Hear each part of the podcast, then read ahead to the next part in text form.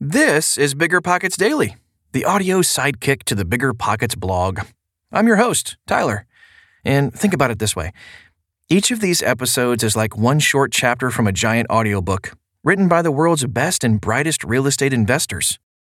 This show is sponsored by Airbnb. Did you know that a long time ago, before I ever started my real estate business, I turned one of my first primary residences into an Airbnb? And that's the extra income that I needed from Airbnb that gave me the confidence to go out and work for myself and eventually quit my nine to five job. And now I have dozens of Airbnbs all over the country. I've even partnered up with the old David Greene on a recent property in Scottsdale to take our portfolio to the next level. And of course, we host it on Airbnb. But you don't need to be a full time real estate investor to start on Airbnb. As a matter of fact, I was self managing 10 properties while working my 9 to 5 job, so I know anybody can do it. Think about it this way you're looking for extra income and going on a vacation. Wouldn't it be great to rent out your space and let your property pay for itself while you're gone? I did this one time. I pitched my wife and my roommate, because we were house hacking, on the idea of renting out our home, and it paid for all of our expenses on a trip to Mexico City. So go and give it a try. It might just change your life, just like it did mine. And I really do mean that. Your home might be worth more than you think. Find out how much at airbnb.com/slash host. Meet Rent App, the seamless, secure, free way to collect rent. Built by a team of fintech veterans behind Square and Cash App, Rent App uses ACH bank transfers to deposit funds directly into your account. You don't even need to download anything. RentApp setup is straightforward for renters, and there are no apps for landlords to download. Both get peace of mind with a digital transaction history. That means no more lost checks, managing a dozen different payment apps, or even wondering whether payment was sent. Landlords say Rent app is the most convenient way to collect rent, and we think you'll agree. Rent app, the free and easy way to collect rent. Learn more at rent.app slash landlord. Rent.app slash landlord.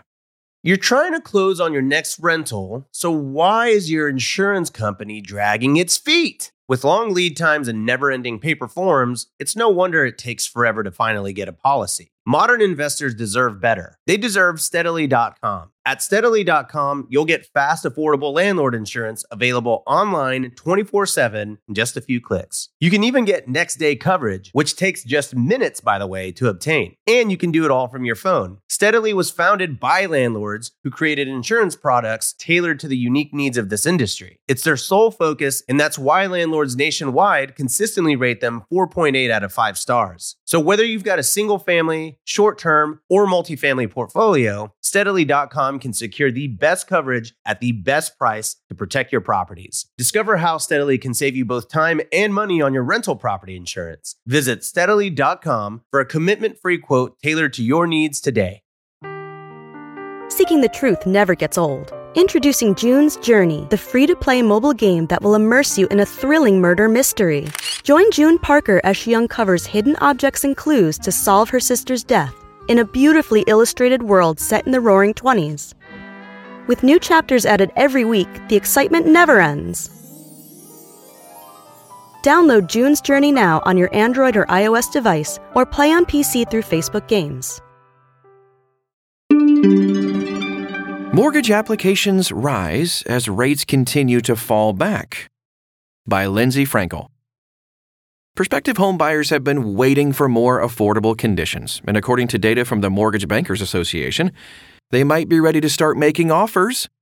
Mortgage demand surged 7% in the week ending January 20th after skyrocketing nearly 28% the week prior.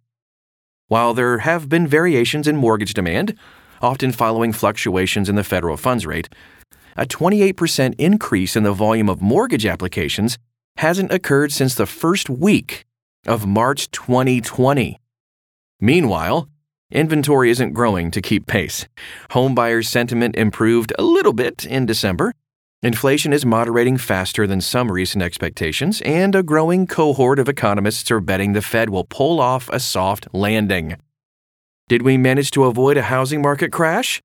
And is the housing market already making a comeback? Hmm. Mortgage demand is rising. Surprisingly fast. While fluctuations in demand are common, of course, the 27.9% jump in mortgage applications during the week ending January 13th is the steepest recorded since the onset of the home buying boom in 2020. refinance activity made a particularly robust comeback, surging 34% from the week prior, while home purchase applications were up 25%. In the week ending January 20th, refinance applications jumped another 14.6%, while home purchase applications rose another 3.4%. Mortgage activity today still pales in comparison to a year ago, however. in the week ending January 13th, refinance demand was 81% lower than the previous year, while home purchase applications were down 35% compared to the previous year. At that time, the average 30 year fixed mortgage rate was only 3.64%, though. Mortgage rates are still higher than they've been in a decade. They've decreased, though, significantly from a peak of 7.08% in November. The average mortgage rate for a 30 year fixed rate home loan now sits at 6.13% after steadily decreasing over the last three weeks. Meanwhile, more sellers are offering concessions and accepting under asking offers.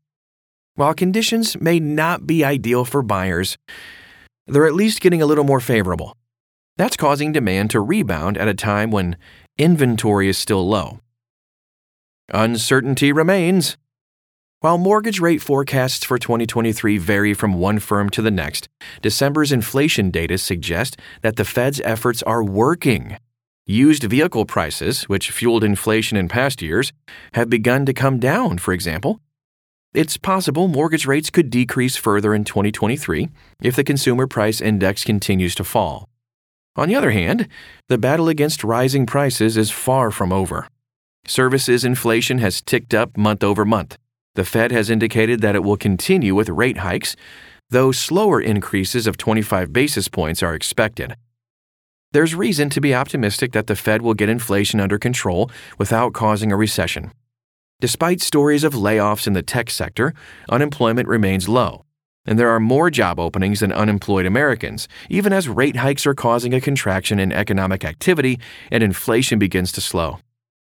Some economists are now expecting a milder recession than they originally predicted. But the pandemic has managed to continue impacting certain parts of the economy and, of course, disrupt supply chains. And the Fed has a long way to go before reaching its target inflation rate. The higher interest rates could begin impacting employment, causing a recession, and waning homebuyer demand.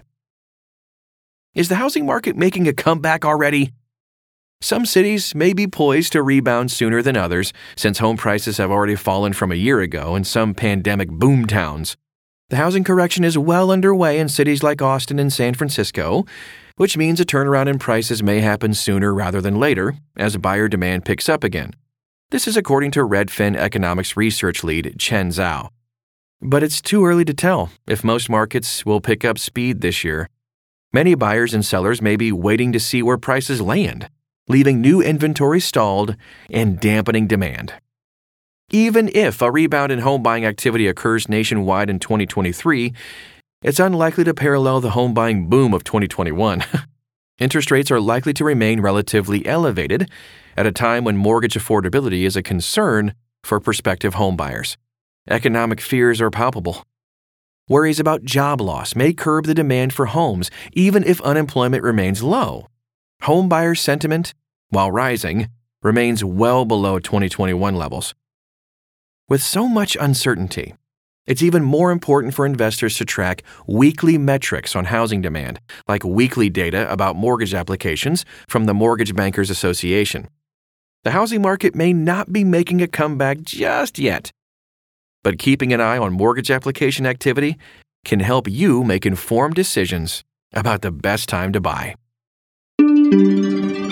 That's a wrap on today's episode of Bigger Pockets Daily. If you're enjoying the show, can I ask for a favor? please leave us a rating and review in Apple Podcasts. It takes a few seconds, and your feedback really helps us out. Thank you. Oh, really. And we'll see you again soon.